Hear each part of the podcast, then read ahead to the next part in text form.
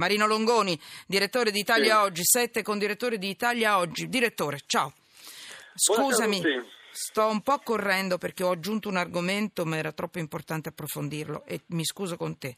Dimmi cosa metti sotto inchiesta oggi, Italia Oggi, ce l'hai in prima pagina, in, proprio in apertura. Emergenza profughi in tribunale. In tre anni i ricorsi sullo status di rifugiato sono aumentati del 600%. Perché? Eh. Perché, eh, per dirla proprio in modo molto semplice, ai migranti non costano nulla e permettono loro di restare legalmente in Italia per degli anni, cioè fin quando non si esauriscono i tre gradi del giudizio. Fammi un esempio di grande attualità questo pezzo, questa tua inchiesta. Dimmi, fammi un esempio Arri- pratico. Arri- arriva un migrante, chiede lo status di rifugiato, deve fare un'istanza a un'apposita commissione territoriale che eh, lo concede meno del 40% delle volte, quindi nel 60%, nel più del 60% dei casi non lo concede perché non ci sono i requisiti, perché le convenzioni internazionali prevedono che eh, per, eh, questo status sia concesso ai rifugiati politici, ai rifugiati di persone che sono perseguitate per il vario modo, non al rifugiato economico. La maggior parte invece di quelli che arrivano sono rifugiati economici. Eh, cosa succede? Succede che a questo punto il cittadino dovrebbe essere espulso. Per non farsi espellere può però fare ricorso in tribunale.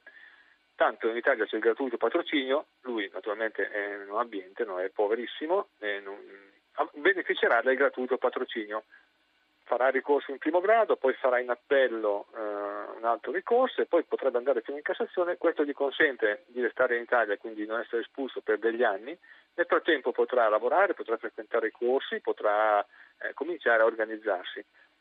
Quando dovesse arrivare, se dovesse arrivare alla sentenza definitiva, terzo grado, allora in teoria dovrebbe essere espulso. Nella grande maggioranza dei casi succede che prima di quella data il, il migrante si rende irreperibile e quindi vabbè, nel frattempo però è rimasto per degli anni a carico della collettività.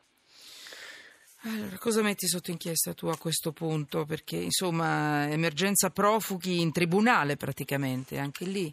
È il sistema che è ipergarantista e eh, di fatto non, non, consente più di, di, di poter reggere l'enorme ondata che si sta riversando di, di profughi sta riversando nel nostro paese. Tanto è vero che molti delle persone direttamente coinvolte, degli operatori, chiedono di ridurre da 3 gradi a 1 grado eh, per questo tipo di giudizi il, la risposta dello Stato. In realtà questo grado è già un tribunale di appello rispetto alla uh, decisione delle commissioni territoriali, quindi comunque è un grado di garanzia eh, in questo caso le cose si velocizzerebbero moltissimo e, e, e si eviterebbe tra l'altro di ingolfare i tribunali, con, con, tutti i costi che ne derivano.